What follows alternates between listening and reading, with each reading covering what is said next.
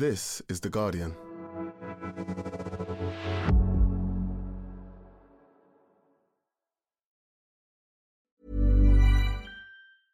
Want flexibility? Take yoga. Want flexibility with your health insurance? Check out United Healthcare Insurance Plans. Underwritten by Golden Rule Insurance Company, they offer flexible, budget friendly medical, dental, and vision coverage that may be right for you. More at uh1.com. Tired of ads barging into your favorite news podcasts?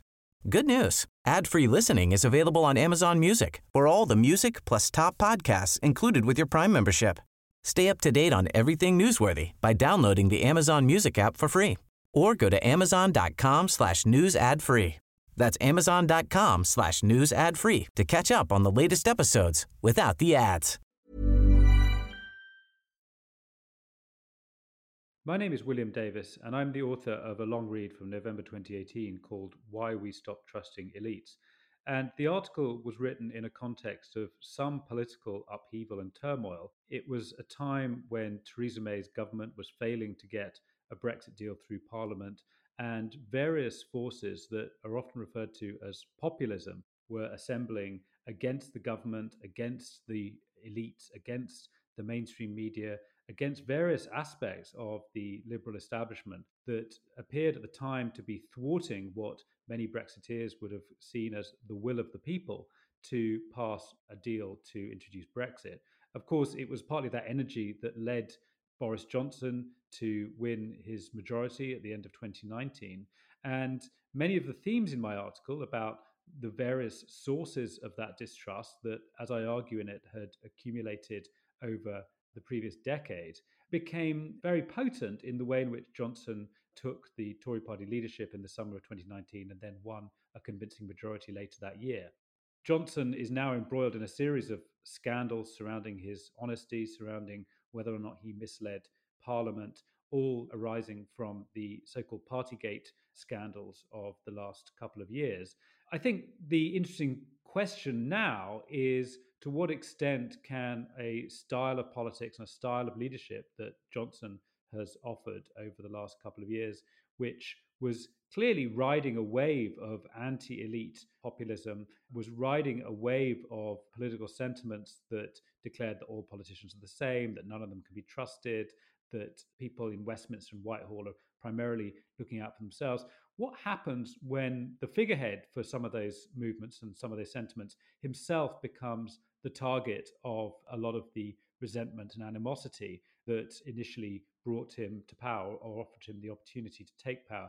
Of course, COVID 19 has changed a great deal of the terms of this type of politics because it has led people out of necessity to become more trusting in aspects of government, or at least in certain sources of expertise and the health service and so on. And arguably, it's also led to uh, new forms of social solidarity. So the political conditions of uh, 2022, I think, are very different from those of the time when I wrote the article. But nevertheless, you can see some of these threads linking them together.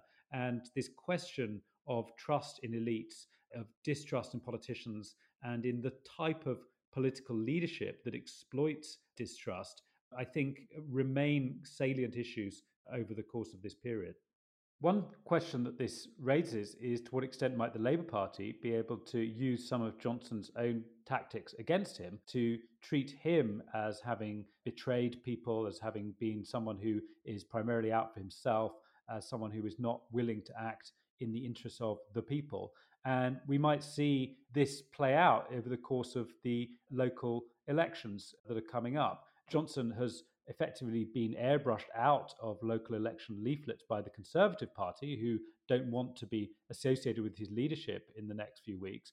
But he apparently has actually been included in the local election leaflets being produced by the Labour Party. So he has now become very much a negative for the Conservative Party. And of course, Labour will want the local elections to be fought effectively as a kind of referendum on Boris Johnson's leadership. Welcome to The Guardian Long Read, showcasing the best long form journalism covering culture, politics, and new thinking. For the text version of this and all our long reads, go to theguardian.com forward slash long read. Why We Stopped Trusting Elites by William Davies. This article contains some strong language. For hundreds of years, modern societies have depended on something that is so ubiquitous, so ordinary, that we scarcely ever stop to notice it trust. The fact that millions of people are able to believe the same things about reality is a remarkable achievement, but one that is more fragile than is often recognised. At times when public institutions, including the media, government departments, and professions, command widespread trust, we rarely question how they achieve this.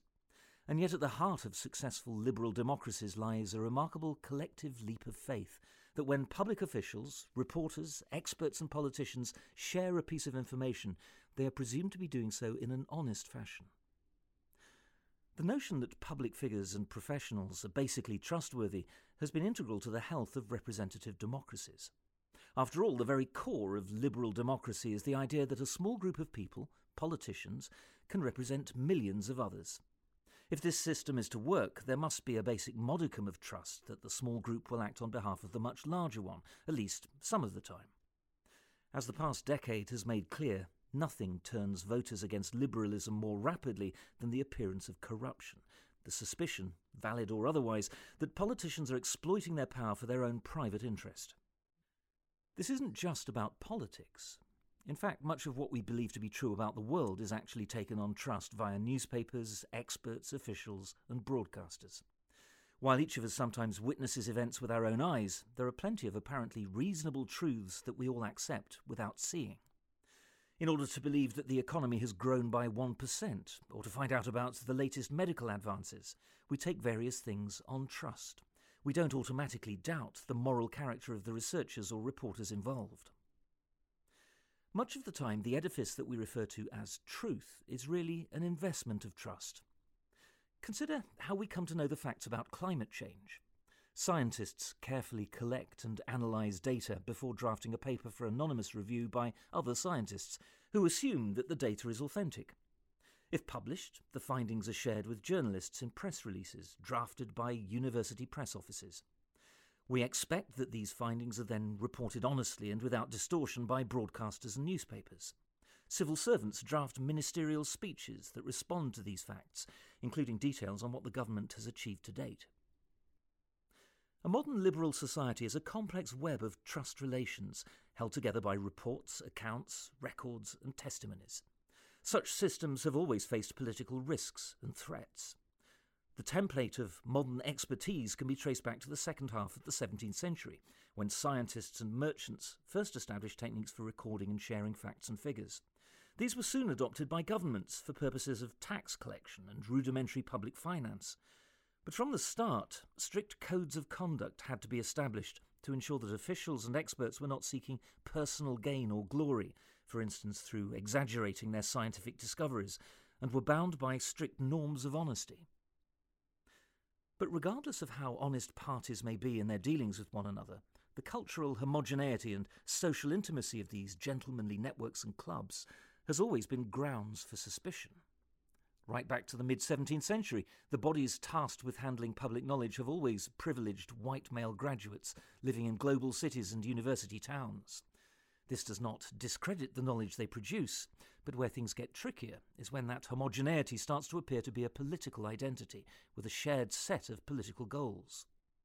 This is what is implied by the concept of elites, that purportedly separate domains of power, media, business, politics, law, academia, are acting in unison. A further threat comes from individuals taking advantage of their authority for personal gain. Systems that rely on trust are always open to abuse by those seeking to exploit them. It is a key feature of modern administrations that they use written documents to verify things, but there will always be scope for records to be manipulated, suppressed, or fabricated. There is no escaping that possibility altogether. This applies to many fields. At a certain point, the willingness to trust that a newspaper is honestly reporting what a police officer claims to have been told by a credible witness, for example, relies on a leap of faith. A trend of declining trust has been underway across the Western world for many years, even decades, as copious survey evidence attests.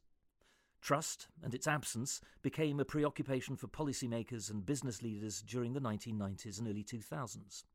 They feared that shrinking trust led to higher rates of crime and less cohesive communities, producing costs that would be picked up by the state. What nobody foresaw was that when trust sinks beneath a certain point, many people may come to view the entire spectacle of politics and public life as a sham. This happens not because trust in general declines, but because key public figures, notably politicians and journalists, are perceived as untrustworthy. It is those figures specifically tasked with representing society, either as elected representatives or as professional reporters, who have lost credibility. To understand the crisis liberal democracy faces today, whether we identify this primarily in terms of populism or post truth, it's not enough to simply bemoan the rising cynicism of the public. We need also to consider some of the reasons why trust has been withdrawn. The infrastructure of fact has been undermined in part by a combination of technology and market forces, but we must seriously reckon with the underlying truth of the populists' charge against the establishment today. Too often, the rise of insurgent political parties and demagogues is viewed as the source of liberalism's problems rather than as a symptom. But by focusing on trust and the failure of liberal institutions to sustain it, we get a clearer sense of why this is happening now. The problem today is that across a number of crucial areas of public life, the basic institutions of populists have been repeatedly verified. One of the main contributors to this has been the spread of digital technology, creating vast data trails with the latent potential to contradict public statements and even undermine entire public institutions. Whereas it is impossible to conclusively prove that a politician is morally innocent or that a news report is undistorted, it is far easier to demonstrate the opposite. Scandals, leaks, whistleblowing, and revelations of fraud all serve to confirm our worst suspicions. While trust relies on a leap of faith, distrust is supported by ever mounting piles of evidence. And in Britain, this pile has been expanding much faster than many of us have been prepared to admit. Confronted by the rise of populist parties and leaders, some commentators have described the crisis facing liberalism in largely economic terms, as a revolt amongst those left behind by inequality and globalization. Another camp sees it primarily as the expression of cultural anxieties surrounding identity and immigration. There is some truth in both, of course, but neither gets to the heart of the trust crisis that populists exploit so ruthlessly. A crucial reason liberalism is in danger right now is that the basic honesty of mainstream politicians, journalists, and senior officials is no longer taken for granted. There are copious explanations for Trump, Brexit, and so on, but insufficient attention to what populists are actually saying, which focuses relentlessly on the idea of self serving elites maintaining a status quo that primarily benefits them. On the right, Nigel Farage has accused individual civil servants of seeking to sabotage Brexit for their own private ends. On the left, Jeremy Corbyn repeatedly refers to Britain's rigged economic system.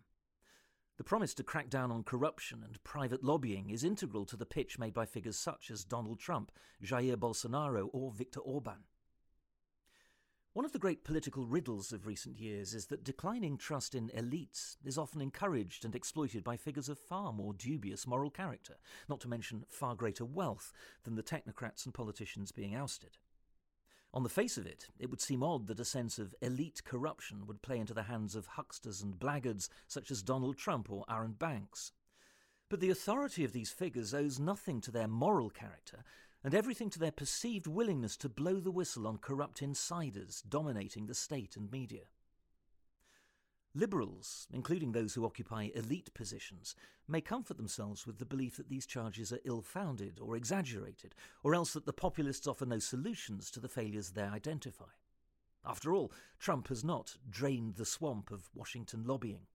But this is to miss the point of how such rhetoric works, which is to chip away at the core faith on which liberalism depends, namely that power is being used in ways that represent the public interest, and that the facts published by the mainstream media are valid representations of reality. Populists target various centres of power, including dominant political parties, mainstream media, big business, and the institutions of state, including the judiciary. The chilling phrase, enemies of the people, has recently been employed by Donald Trump to describe those broadcasters and newspapers he dislikes, such as CNN and the New York Times, and by the Daily Mail to describe High Court judges following their 2016 ruling that Brexit would require parliamentary consent. But on a deeper level, whether it is the judiciary, the media, or the independent civil service that is being attacked, is secondary to a more important allegation that public life in general has become fraudulent. How does this allegation work? One aspect of it is to dispute the very possibility that a judge, reporter, or expert might act in a disinterested, objective fashion. For those whose authority depends on separating their public duties from their personal feelings, having their private views or identities publicised serves as an attack on their credibility. But another aspect is to gradually blur the distinctions between different varieties of expertise and authority, with the implication that politicians, journalists, judges, regulators, and officials are effectively all working together.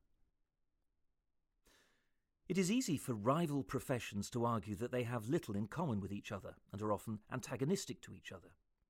Ostensibly, these disparate centres of expertise and power hold each other in check in various ways, producing a pluralist system of checks and balances. 20th century defenders of liberalism, such as the American political scientist Robert Dahl, often argued that it didn't matter how much power was concentrated in the hands of individual authorities, as long as no single political entity was able to monopolize power. The famous liberal ideal of a separation of powers, distinguishing executive, legislative, and judicial branches of government, so influential in the framing of the US Constitution, could persist so long as different domains of society hold one another up to critical scrutiny. But one thing that these diverse professions and authorities do have in common is that they trade primarily in words and symbols. By lumping together journalists, judges, experts, and politicians as a single homogenous liberal elite, it is possible to treat them all as indulging in a babble of jargon, political correctness, and ultimately lies. Their status as public servants is demolished once their claim to speak honestly is thrown into doubt. One way in which this is done is by bringing their private opinions and tastes before the public, something that social media and email render far easier. Tensions and contradictions between the public face of, say, a BBC reporter and their private opinions and feelings are much easier to discover in the age of Twitter. Whether in the media, politics, or academia, liberal professions suffer a vulnerability that a figure such as Trump doesn't, in that their authority hangs on their claim to speak the truth. A recent sociological paper called The Authentic Appeal of the Lying Demagogue by US academics Oliver Hahl, Min Jae Kim, and Ezra Zuckerman Sivan draws a distinction between two types of lies. The first, special access lies, may be better termed insider lies. This is dishonesty from those trusted to truthfully report facts, who abuse that trust by failing to state what they privately know to be true. The authors give the example of Bill Clinton's infamous claim that he did not have sexual relations with that woman. The second, which they refer to as common knowledge lies, are the kinds of lies told by Donald Trump about the size of his election victory, or the crowds at his inauguration, or the Vote Leave campaign's false claims about sending £350 million a week to the EU. These lies do not pretend to be bound by the norm of honesty in the first place, and the listener can make up their own mind what to make of them. What the paper shows is that where politics comes to be viewed as the domain of insider liars, there is a seductive authenticity, even a strange kind of honesty, about the common knowledge liar. The rise of highly polished professional politicians such as Tony Blair and Bill Clinton exacerbated the sense that politics is all about strategic concealment of the truth, something that the Iraq War seemed to confirm as much as anything. Trump or Farage may have a reputation for fabricating things, but they don't, rightly or wrongly, have a reputation for concealing things, which grants them a form of credibility not available to technocrats or professional politicians. At the same time, and even more corrosively, when elected representatives come to be viewed as insider liars, it turns out that other professions whose job it is to report the truth, journalists, experts, officials, also suffer a slump in trust. Indeed, the distinctions between all these fact peddlers start to look irrelevant in the eyes of those who've given up on the establishment altogether. It is this type of all encompassing disbelief that creates the opportunity for right wing populism in particular. Trump voters are more than twice as likely to distrust the media as those who voted for Clinton in 2016, according to the annual Edelman Trust Barometer, which adds that the four countries currently suffering the most extreme trust losses are Italy, Brazil, South Africa, and the US. It's one thing to measure public attitudes, but quite another to understand what shapes them. Alienation and disillusionment develop slowly and without any single provocation. No doubt economic stagnation and soaring inequality have played a role, but we should not discount the growing significance of scandals that appear to discredit the honesty and objectivity of liberal elites. The misbehaviour of elites did not cause Brexit, but it is striking in hindsight how little attention was paid to the accumulation of scandal and its consequences for trust in the establishment. Thank you for listening to The Guardian Long Read. We'll be back after this. This is The Guardian.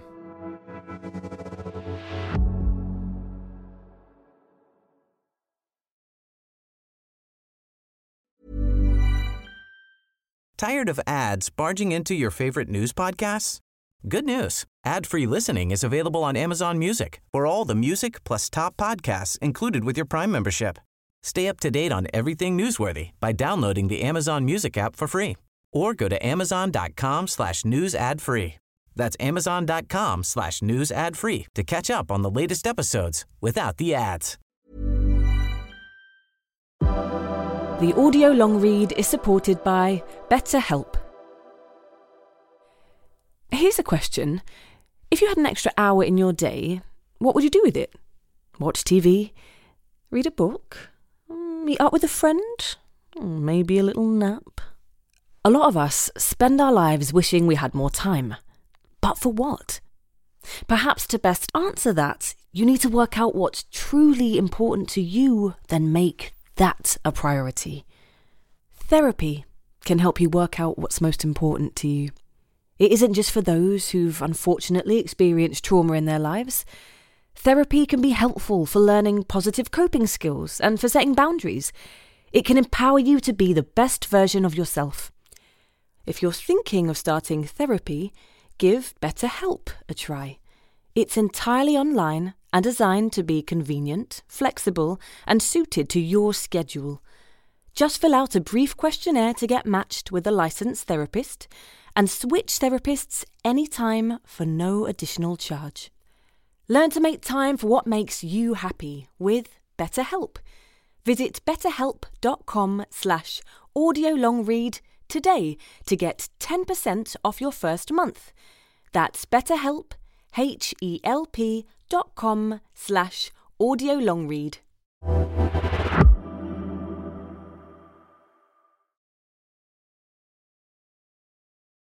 This is The Guardian.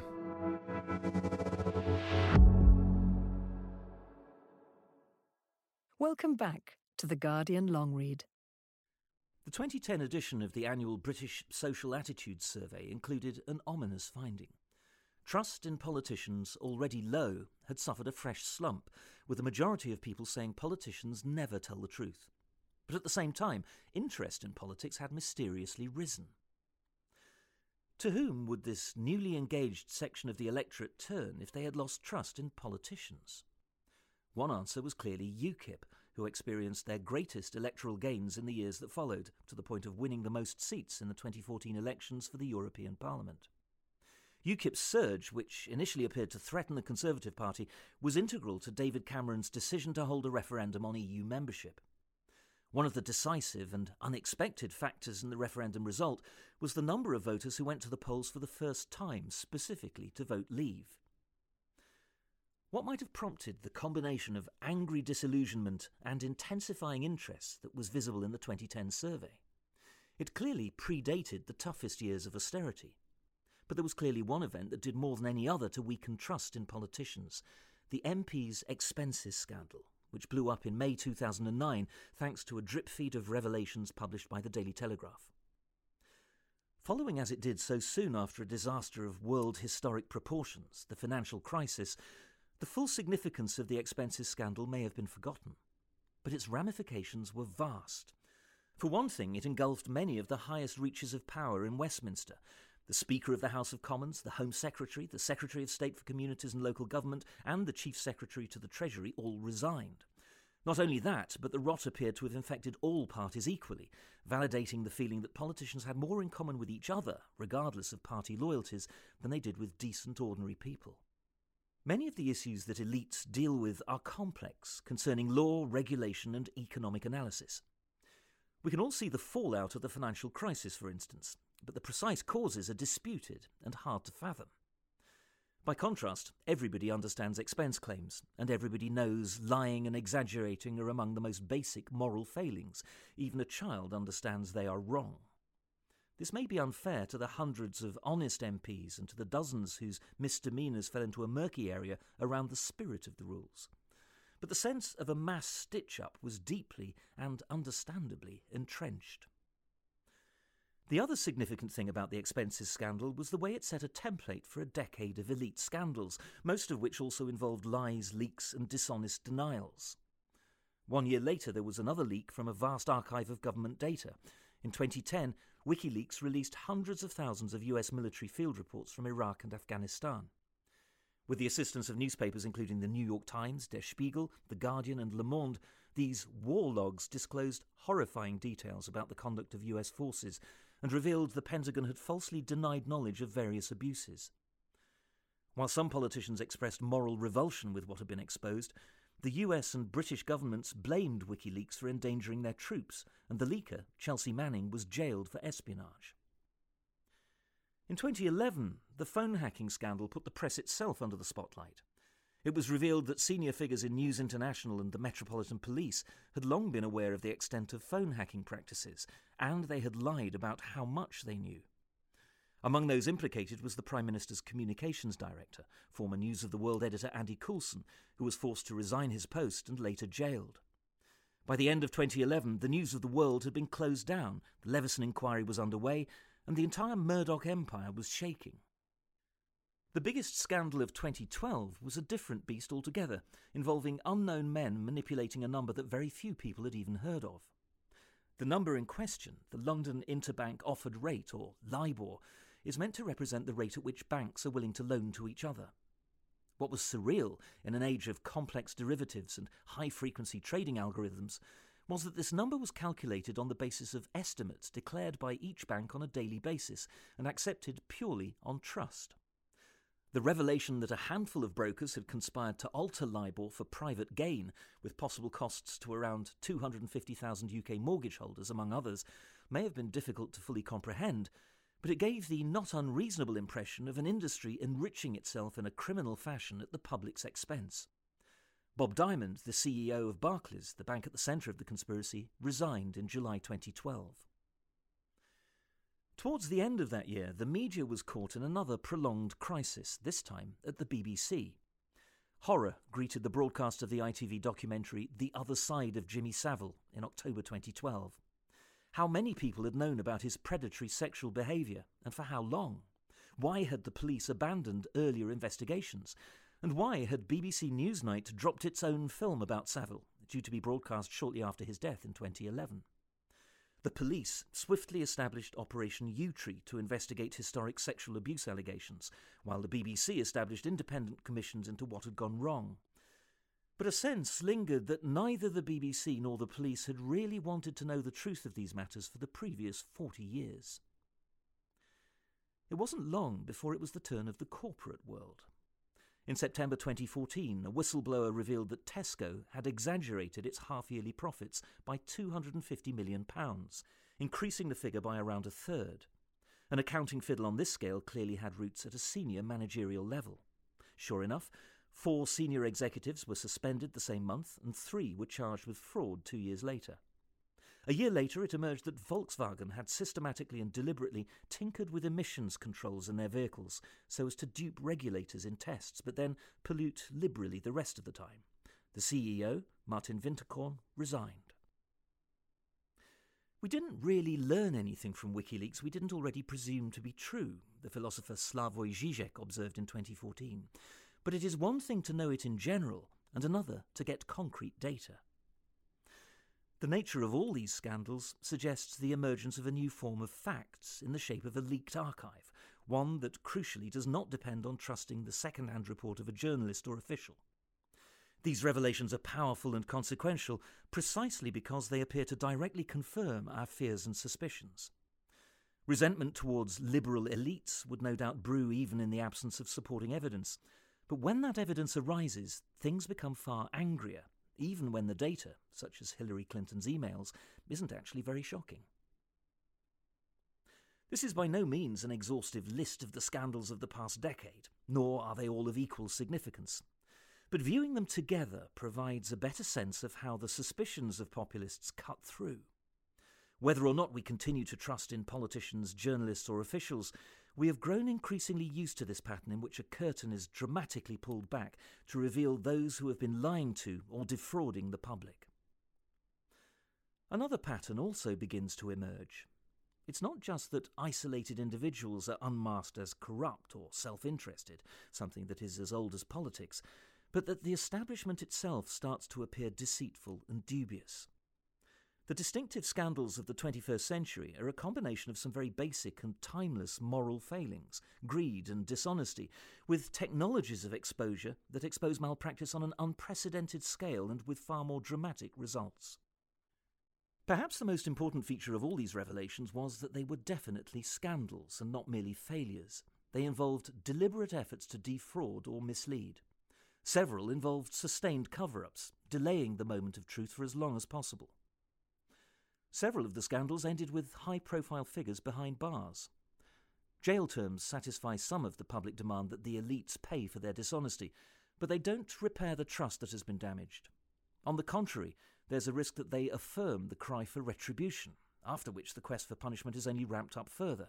Chants of lock her up continue to reverberate around Trump rallies.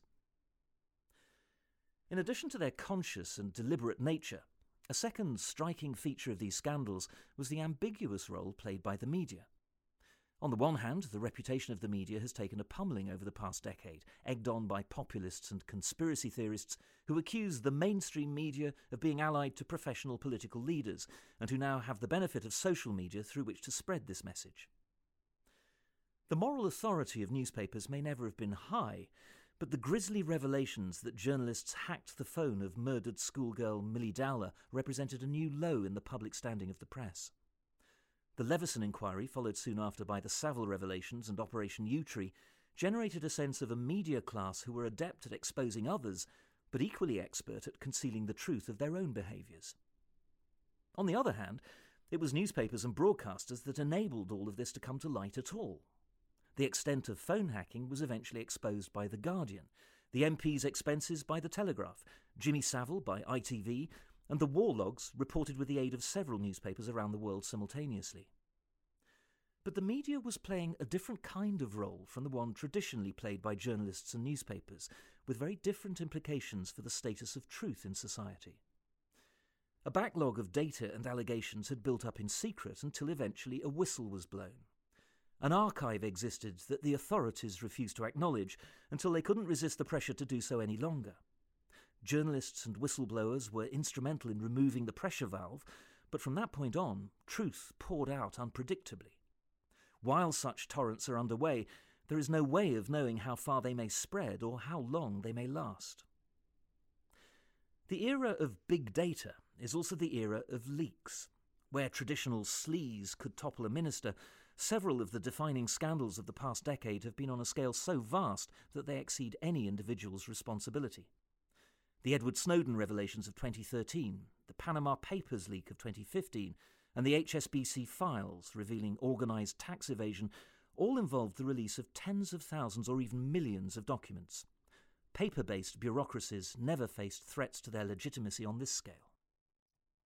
The power of commissions and inquiries to make sense of so much data is not to be understated, nor is the integrity of those newspapers and whistleblowers that help bring misdemeanours to light. In cases such as MP's expenses, some newspapers even invited their readers to help search these vast archives for treasure troves, like human algorithms sorting through data. But it is hard to imagine that the net effect of so many revelations was to build trust in any publicly visible institutions. On the contrary, the discovery that elites have been blocking access to a mine of incriminating data is perfect fodder for conspiracy theories. In his 2010 memoir, A Journey, Tony Blair confessed that legislating for freedom of information was one of his biggest regrets, which gave a glimpse of how transparency is viewed from the centre of power. Following the release of the war logs by WikiLeaks, Nobody in any position of power claimed that the data wasn't accurate. It was, after all, the data and not a journalistic report. Nor did they offer any moral justification for what was revealed. Defence departments were left making the flimsiest of arguments that it was better for everyone if they didn't know how war was conducted. It may well be that the House of Commons was not fairly represented by the MP's expenses scandal, that most city brokers are honest, or that the VW emissions scam was a one off within the car industry. But scandals don't work through producing fair or representative pictures of the world. They do so by blowing the lid on hidden truths and lies. Where whistleblowing and leaking become the dominant form of truth telling, the authority of professional truth tellers, reporters, experts, professionals, broadcasters, is thrown into question.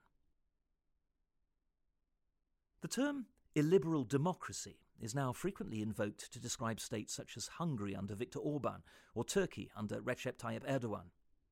In contrast to liberal democracy, this model of authoritarian populism targets the independence of the judiciary and the media, ostensibly on behalf of the people. Brexit has been caused partly by distrust in liberal elites, but the anxiety is that it is also accelerating a drift towards illiberalism.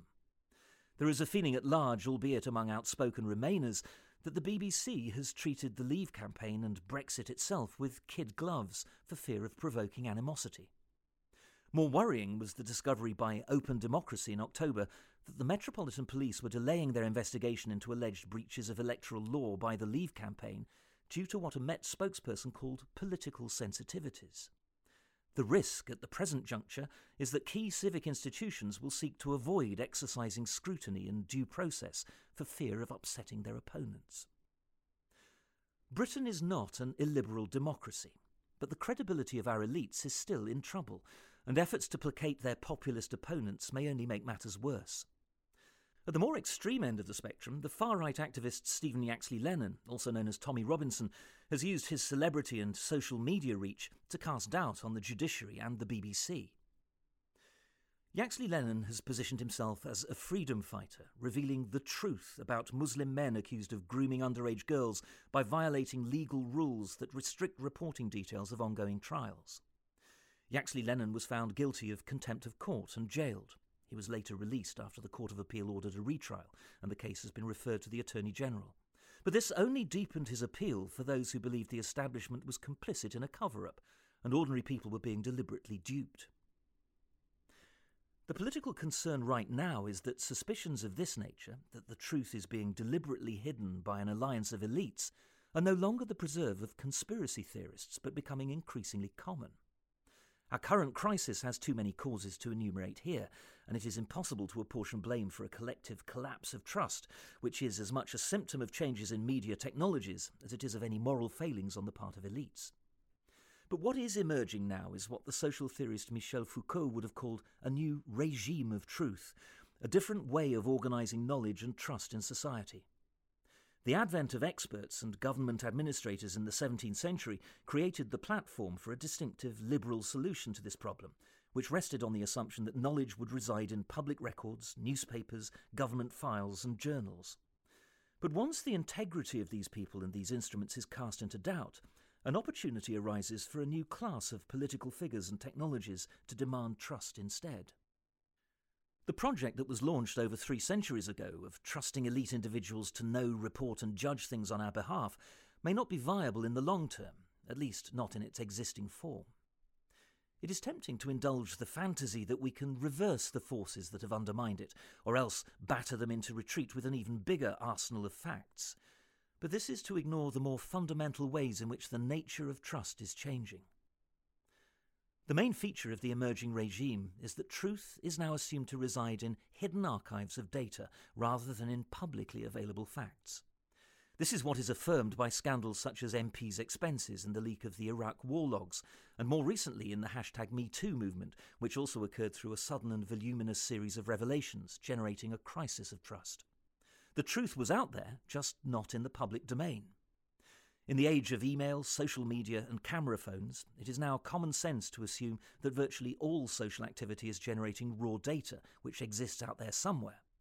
Truth becomes like the lava below the Earth's crust, which periodically bursts through as a volcano. What role does this leave for the traditional analogue purveyors of facts and figures? What does it mean to report the news in an age of reflexive disbelief? Newspapers have been grappling with this question for some time now.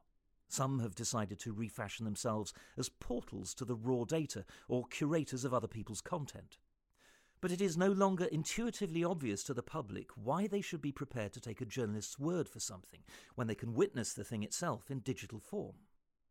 There may be good answers to these questions, but they are not obvious ones. Instead, a new type of heroic truth teller has emerged in tandem with these trends. This is the individual who appears brave enough to call bullshit on the rest of the establishment, whether that be government agencies, newspapers, business, political parties, or anything else. Some are whistleblowers, others are political leaders, and others are more like conspiracy theorists or trolls. The problem is that everyone has a different heroic truth teller because we're all preoccupied by different bullshit. There is no political alignment between figures such as Chelsea Manning and Nigel Farage. What they share is only a willingness to defy the establishment and break consensus.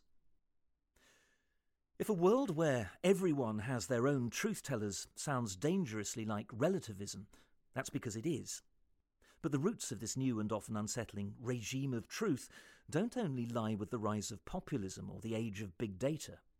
Elites have largely failed to understand that this crisis is about trust rather than facts, which may be why they did not detect the rapid erosion of their own credibility. Unless liberal institutions and their defenders are willing to reckon with their own inability to sustain trust, the events of the past decade will remain opaque to them. And unless those institutions can rediscover aspects of the original liberal impulse to keep different domains of power separate and put the disinterested pursuit of knowledge before the pursuit of profit, then the present trends will only intensify, and no quantity of facts will be sufficient to resist. Power and authority will accrue to a combination of decreasingly liberal states and digital platforms, interrupted only by the occasional outcry as whistles are blown and outrages exposed. For more Guardian long reads in text and a selection in audio, go to theguardian.com forward slash long read or find us on SoundCloud at soundcloud forward slash The Guardian Long Read. This is The Guardian.